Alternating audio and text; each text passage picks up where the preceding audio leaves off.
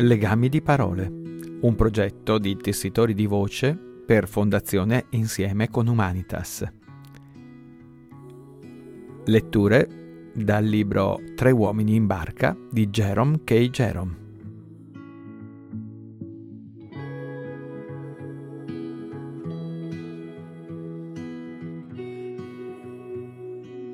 Tre uomini in barca. Capitolo undicesimo. La mattina dopo mi svegliai alle sei e vidi che anche George era desto. Ci voltammo entrambi dall'altra parte e cercammo di riaddormentarci, ma non vi riuscimmo. Se fosse esistita una qualsiasi ragione particolare, tale da vietarci di dormire ancora e da imporci di balzare in piedi e di vestirci seduta stante, ci saremmo buttati di nuovo giù dopo aver dato un'occhiata all'orologio e avremmo dormito fino alle dieci.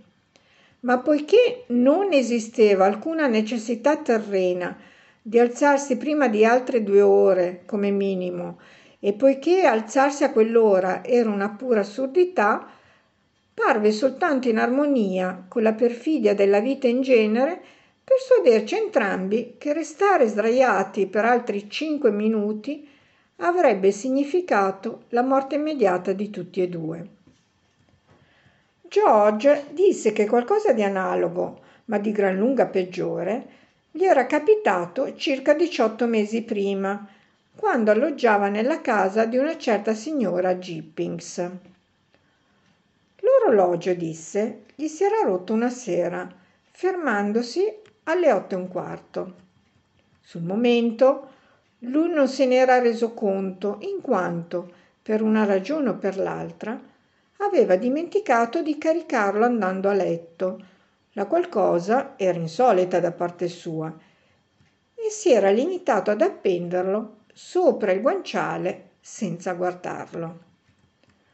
Tutto ciò accadeva in pieno inverno, quando mancava poco alla giornata più corta dell'anno e in una settimana di nebbia fitta per giunta. Pertanto il fatto che facesse ancora molto buio quando George si destò al mattino non gli disse un bel niente sul momento. Egli si sporse e prese l'orologio. Erano le otto e un quarto. Angeli numi del cielo, proteggetemi! Esclamò George, in preda all'agitazione. E pensare che devo trovarmi nella City alle nove. Perché nessuno mi ha chiamato? Oh, è una vergogna. E mollato l'orologio, saltò giù dal letto, fece il bagno nell'acqua fredda, si vestì e si sbarbò, sempre con l'acqua fredda perché mancava il tempo di aspettare quella calda, poi corse a dare un'altra occhiata all'orologio. George non era in grado di dire se fosse stato lo scossone ricevuto cadendo sul letto o qualche altra ragione a rimetterlo in moto. Fatto sta che dalle otto e un quarto esso aveva ricominciato a funzionare e adesso indicava le nove meno venti. George lo afferrò e si precipitò al pian terreno. Nel salotto tutto era buio e silenzioso. Nessuno aveva acceso il fuoco e preparato la colazione. George pensò che tutto ciò era vergognoso da parte della signora Gippings e si ripromise di dirle quel che pensava di lei una volta rientrato a casa quella sera. Poi, in fretta e furia, infilò il cappotto, si mise il cappello e, afferrato l'ombrello, corse verso la porta di casa. La porta era ancora sprangata con il chiavistello. George accusò in cuor suo la signora Gippings di essere una vecchia pigra e mentre trovava molto strano che la gente non riuscisse ad alzarsi a un'ora decente e rispettabile, fece scorrere il chiavistello, spalancò la porta dopo aver girato la chiave e si scaraventò fuori in mezzo alla strada deserta. Corse a più non posso per 400 metri e al termine di quel tratto cominciò a sembrargli strano e curioso il fatto che vi fosse così poca gente in giro e che non si vedessero negozi aperti. Senza dubbio era quella una mattina molto buia e nebbiosa, eppure sembrava ugualmente inconsueto che tutto dovesse essere fermo soltanto per tali ragioni. Lui doveva andare al lavoro, perché gli altri avrebbero dovuto restarsene a letto semplicemente perché ci si vedeva poco e c'era la nebbia? Finalmente giunse a Holborn. Non una serranda alzata, non un autobus che passasse. Si intravedevano soltanto tre uomini, uno dei quali era un poliziotto, l'altro il proprietario di un carretto carico di cavoli e il terzo il cocchiere di una carrozza sgangherata. George tirò fuori l'orologio e lo guardò. Mancavano cinque minuti alle nove. Si irrigidì e contò le proprie pulsazioni, poi si chinò e si tastò le gambe. Infine, sempre con l'orologio in mano, si avvicinò al poliziotto e gli domandò se sapesse che ora era. L'ora? disse l'uomo squadrando Giorgia dall'alto in basso con evidente sospettosità. Ascolta e la udirà battere tra pochi istanti. George ascoltò e un vicino orologio lo accontentò immediatamente. Ma ha battuto soltanto tre colpi, esclamò Giorgio in tono risentito, quando tornò il silenzio. E con questo? Quanti avrebbe voluto che ne battesse? domandò il poliziotto. Beh, nove, disse George, mostrandogli l'orologio. Sa per caso dove abita? domandò severamente il custode dell'ordine pubblico. George rifletté, poi diede l'indirizzo. Oh, abita là, eh? disse l'altro. Bene, segua il mio consiglio. Ci torni con quel suo orologio e che questa storia non si ripeta. Giorgia tornò verso casa, cogitando tra sé e sé mentre camminava, ed entrò. A tutta prima, una volta rientrato in casa, decise di spogliarsi e di tornare a letto. Ma quando pensò alla necessità di rivestirsi e di fare un altro bagno, preferì non rimettersi a letto e decise di dormire su una poltrona. Ma non riuscì ad addormentarsi. Non si era mai sentito più sveglio in vita sua. Pertanto accese la lampada, tirò fuori la scacchiera e giocò una partita a scacchi contro se stesso. Ma anche questo non lo consolò. Il gioco sembrava piuttosto lento. Rinunciò allora agli scacchi e provò a leggere un buon libro. Parve evidente subito che anche la lettura non riuscisse ad interessarlo, per cui si rimise il cappotto e uscì e fece una passeggiata. La città era orribilmente solitaria e lugubre e tutti i poliziotti che incontrava lo osservavano con aperto sospetto e puntavano verso di lui il fascio di luce delle loro lanterne e lo seguivano per un tratto. La qualcosa ebbe su di lui in ultimo un effetto bizzarro. George cominciò a pensare di aver fatto davvero qualcosa di male e prese a sgattaiolare lungo le viuzze trasversali e a nascondersi nei portoni bui, quando udiva avvicinarsi i passi cadenzati dei poliziotti. Naturalmente questo comportamento rese la polizia diffidente come non mai nei suoi riguardi. Ogni volta i tutori dell'ordine venivano a stanarlo dal suo nascondiglio e gli domandavano che cosa stesse facendo lì. E quando lui rispondeva niente e spiegava di essere semplicemente uscito di casa per fare una passeggiata, erano ormai le quattro del mattino, i poliziotti lo guardavano come se non gli credessero. E due agenti in borghese lo accompagnarono fino al suo domicilio per vedere se abitasse davvero dove aveva detto. Dopo averlo veduto aprire con la chiave, si appostarono di rimpetto e sorvegliarono la casa. Una volta entrato, egli pensò di accendere il fuoco e di prepararsi qualcosa per colazione, soltanto allo scopo di ingannare il tempo. Ma parve che non gli riuscisse a maneggiare niente, dal secchio del carbone alla teiera, senza inciamparvi contro o senza farlo cadere, causando uno strepito tale da renderlo mortalmente timoroso di destare la signora Gibbings, la quale, credendo che ci fossero i ladri, avrebbe spalancato la finestra e gridato Polizia! Dopodiché i due agenti in borghese si sarebbero precipitati in casa per ammanettarlo e trascinarlo in tribunale. Si trovava ormai in uno stato di morboso nervosismo e si raffigurò il processo e immaginò se stesso mentre cercava di spiegare le circostanze alla giuria. E nessuno gli credeva e veniva condannato a vent'anni di lavori forzati. E sua madre moriva di crepacuore. Pertanto rinunciò al tentativo di prepararsi la colazione, si avvolse nel cappotto e sedette sulla poltrona finché la signora Gibbings non discese alle sette e mezzo. George disse che non si era più alzato presto, dopo quell'infelice mattino la levataccia aveva costituito una lezione tale per lui. Mentre George mi raccontava questa storia vera, eravamo rimasti seduti, avvolti nelle rispettive coperte. Al termine del racconto mi accinsi a destare Harris, servendomi di un remo. La terza pungolatura con il remo riuscì a svegliarlo. Egli si voltò dall'altra parte e disse che sarebbe disceso di lì a un minuto e che intendeva mettersi gli stivaletti. Aiutandoci con la gaffa, tuttavia gli facemmo capire subito dove si trovava e lui si drizzò a sedere di colpo, scaraventando lungo disteso al loro posto della marca Montmorency, che stava dormendo il sonno dei giusti raggomitolato proprio sul suo petto.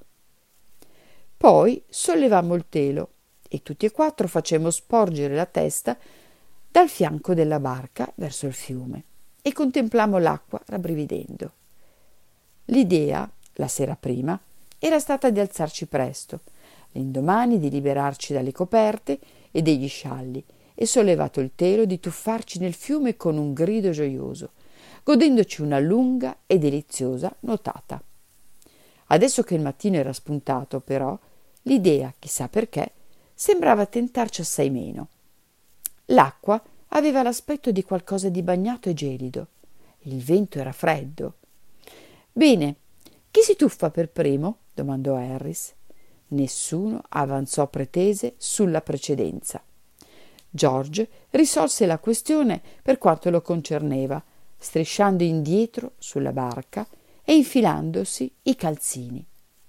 Montmorency emise un involontario ululato, come se la sola idea di una simile possibilità lo avesse fatto inorridire. Harris disse che sarebbe stato poi difficile risalire sulla barca e andò a mettersi i pantaloni. L'idea di rinunciare non mi garbava del tutto, sebbene anche il tuffo non mi allettasse. Potevano esservi insidie nascoste lì sotto o erbe acquatiche, pensai. Decisi di addivenire a un compromesso, scendendo sulla riva e spruzzandomi semplicemente acqua addosso. Pertanto presi un asciugamano, sbarcai e strisciai come un verme sul ramo di un albero che si immergeva nell'acqua. Faceva un freddo cane. Il vento era tagliente come un coltello. Tutto sommato pensai di non spruzzarmi affatto. Sarei risalito sulla barca per vestirmi. Mi voltai pertanto, accingendomi a fare questo. E mentre mi voltavo, lo stupido ramo cedette e io e l'asciugamano finimmo in acqua contemporaneamente con uno scroscio tremendo. Poi, prima ancora di essermi reso conto di quel che era accaduto, venne a trovarmi al centro del fiume con cinque litri d'acqua del Tamigi in corpo. Per Giove, il caro Jay si è tuffato, udì dire da Harris, mentre emergevo soffiando alla superficie. Non credevo che ne avrebbe avuto il coraggio. E tu? Com'è l'acqua? gridò Giorgio. Una bellezza, farfugliai. Siete due tonti se non vi tuffate. Non mi lascerei sfuggire un bagno simile per tutto l'oro del mondo. Perché non provate? basta soltanto un po' di decisione, ma non riuscì a persuaderli. Mentre mi vestivo quel mattino, accadde una cosa piuttosto divertente. Faceva un freddo tremendo quando risalii sulla barca e nella frenesia di infilarmi la camicia, senza volerlo, con un gesto sbadato la mandai a finire in acqua. Mi infuriai da matti, soprattutto perché George scoppiò in una risata. Non vedevo proprio niente da ridere nella cosa e lo dissi a George. E lui rise più che mai. Non ho mai visto nessuno ridere tanto. Infine perdetti completamente la pazienza con lui e gli feci rilevare che era uno sbavante imbecille, maniaco e idiota. Ma George si limitò a ridere ancora più forte. E poi, mentre stavo ripescando la camicia, mi accorsi che non era affatto la mia, ma quella di George.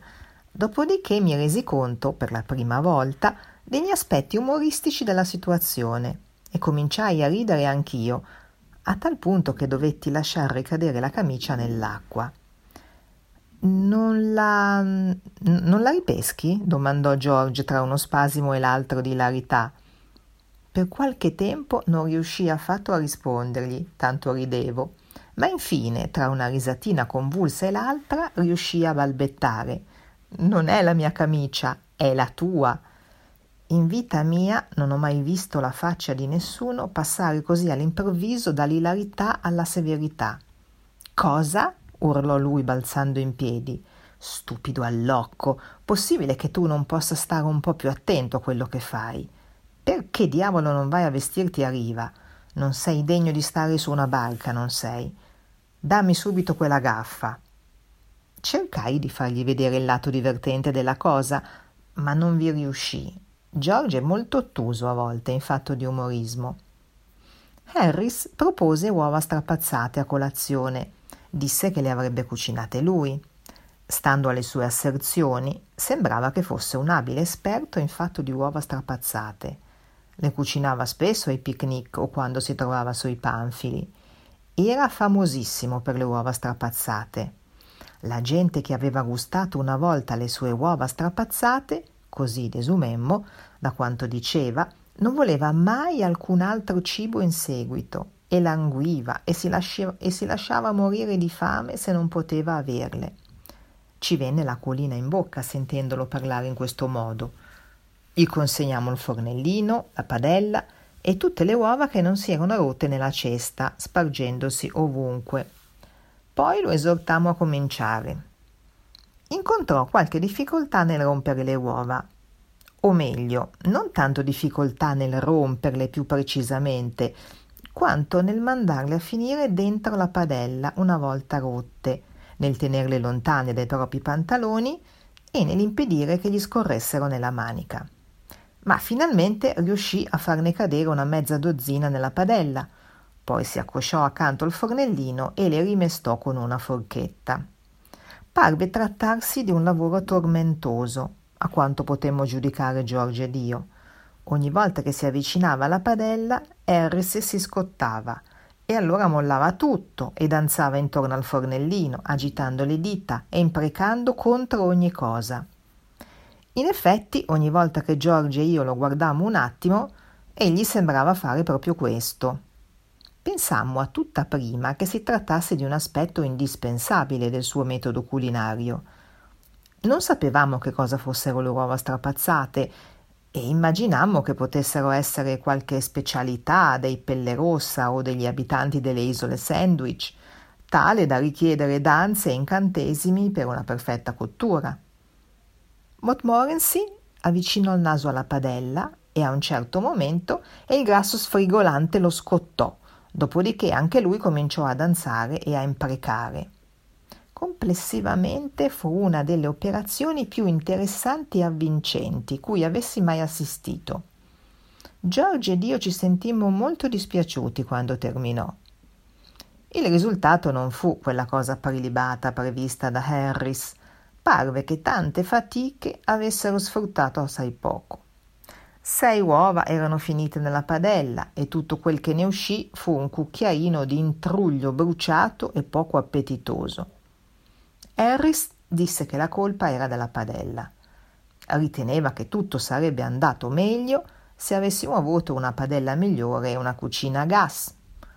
Decidemmo pertanto di non cimentarci più con quel piatto fino a quando non ci fosse stato possibile disporre di quegli utensili domestici.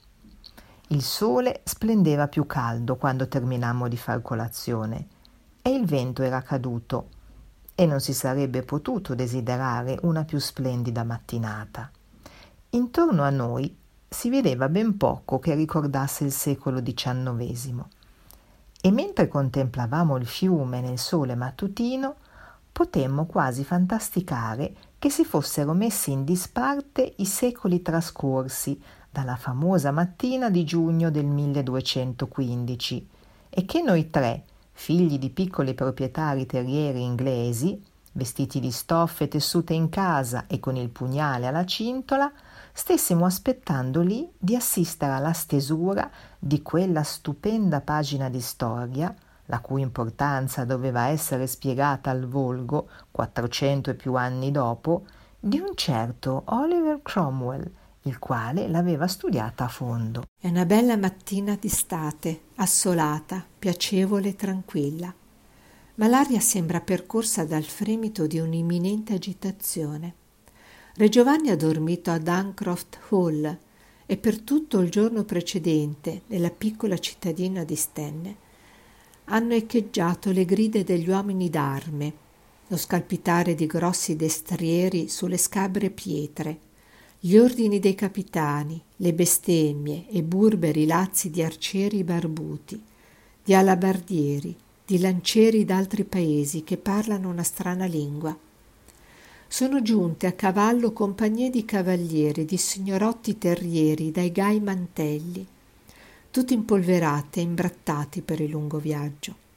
E per tutta la sera le porte dei pavidi abitanti della cittadina hanno dovuto essere spalancate rapidamente per accogliere gruppi di rudi soldati cui bisognava offrire vitto, alloggio e il meglio di ogni cosa per evitare guai alle case e alle persone.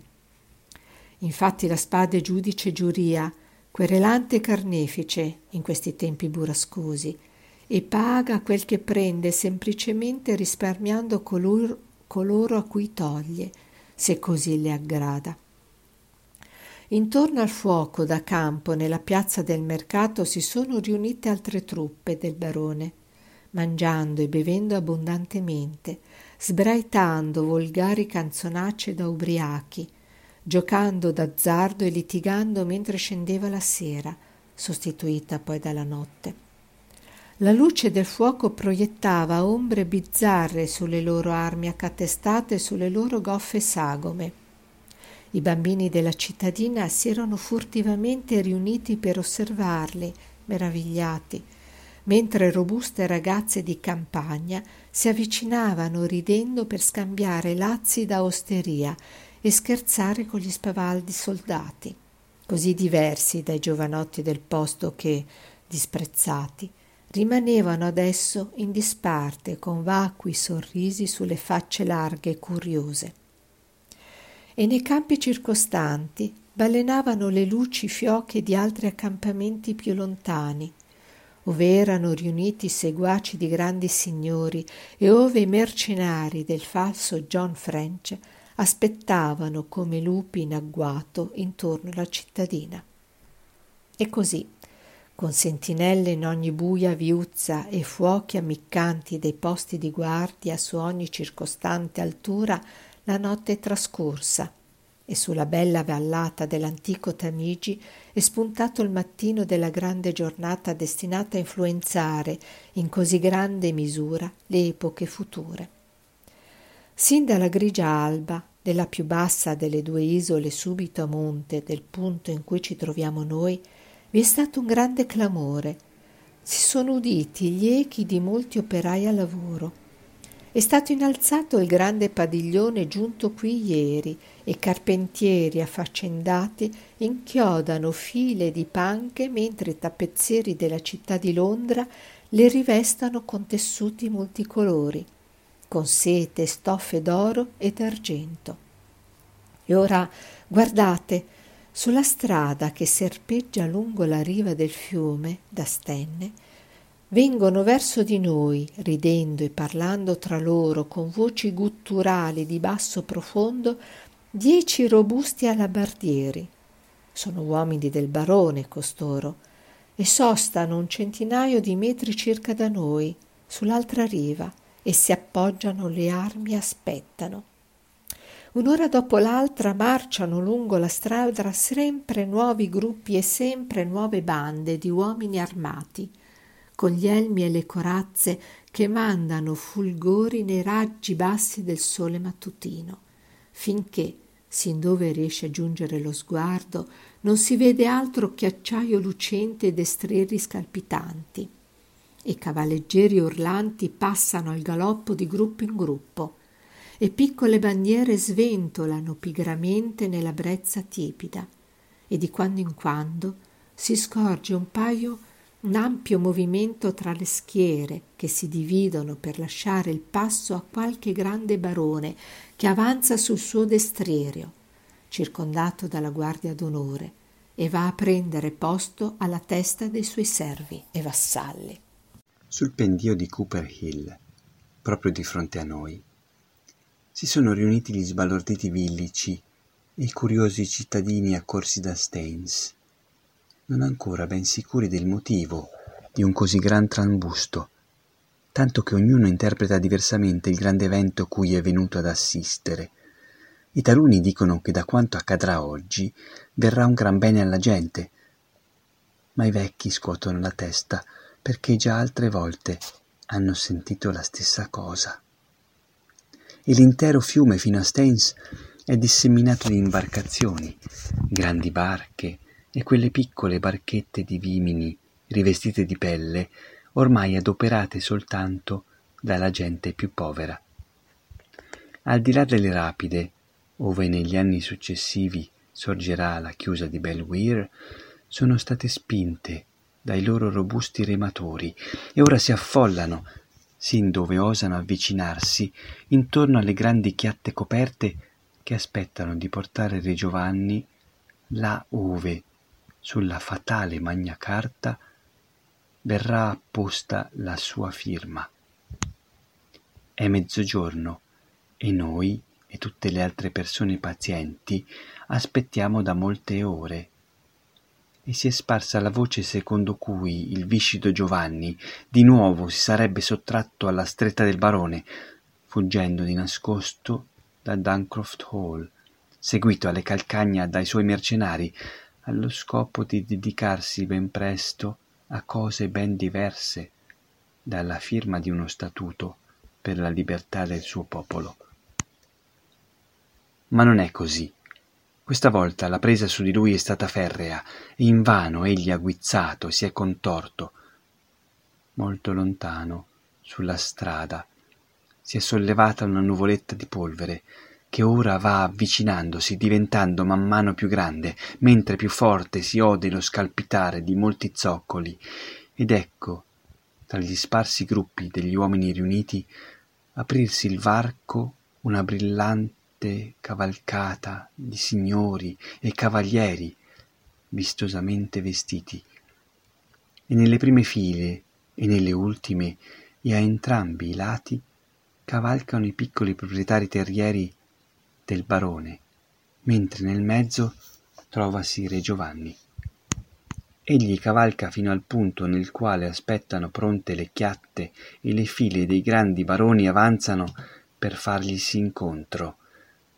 Giovanni li saluta con un sorriso e una risata e parole gradevolmente mielate quasi fosse stato invitato a un banchetto offerto in suo onore ma mentre si solleva dalla sella per smontare, volge rapidamente lo sguardo ai propri mercenari francesi schierati oltre le torve file degli uomini del barone che lo circondano.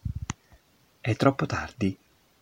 Un colpo feroce al cavalleggero che non sospetta di nulla al suo fianco, un grido rivolto alle truppe francesi, una disperata carica contro le file impreparate davanti a lui, e questi baroni ribelli Dovrebbero pentirsi del giorno in cui avevano osato ostacolare i suoi piani. una mano più audace avrebbe potuto capovolgere le sorti della partita anche in quel momento.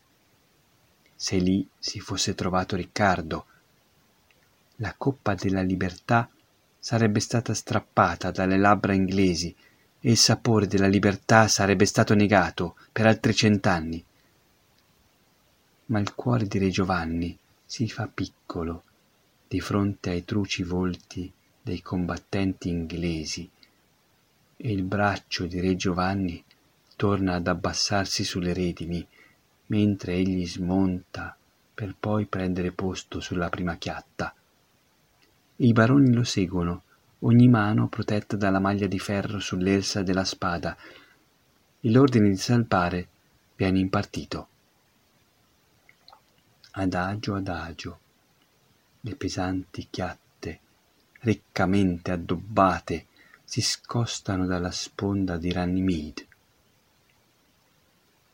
Adagio, ma poderosamente procedono contro la rapida corrente, finché, con uno stridore sommesso, raschiano contro la riva dell'isoletta che da oggi in poi avrà il nome di Isola Magna Carta. E Re Giovanni è sbarcato e noi aspettiamo in silenzio, con il fiato sospeso, finché un grande urlo lacera l'aria, poiché la grande pietra angolare del tempio della libertà inglese è stata, ora lo sappiamo, saldamente collocata.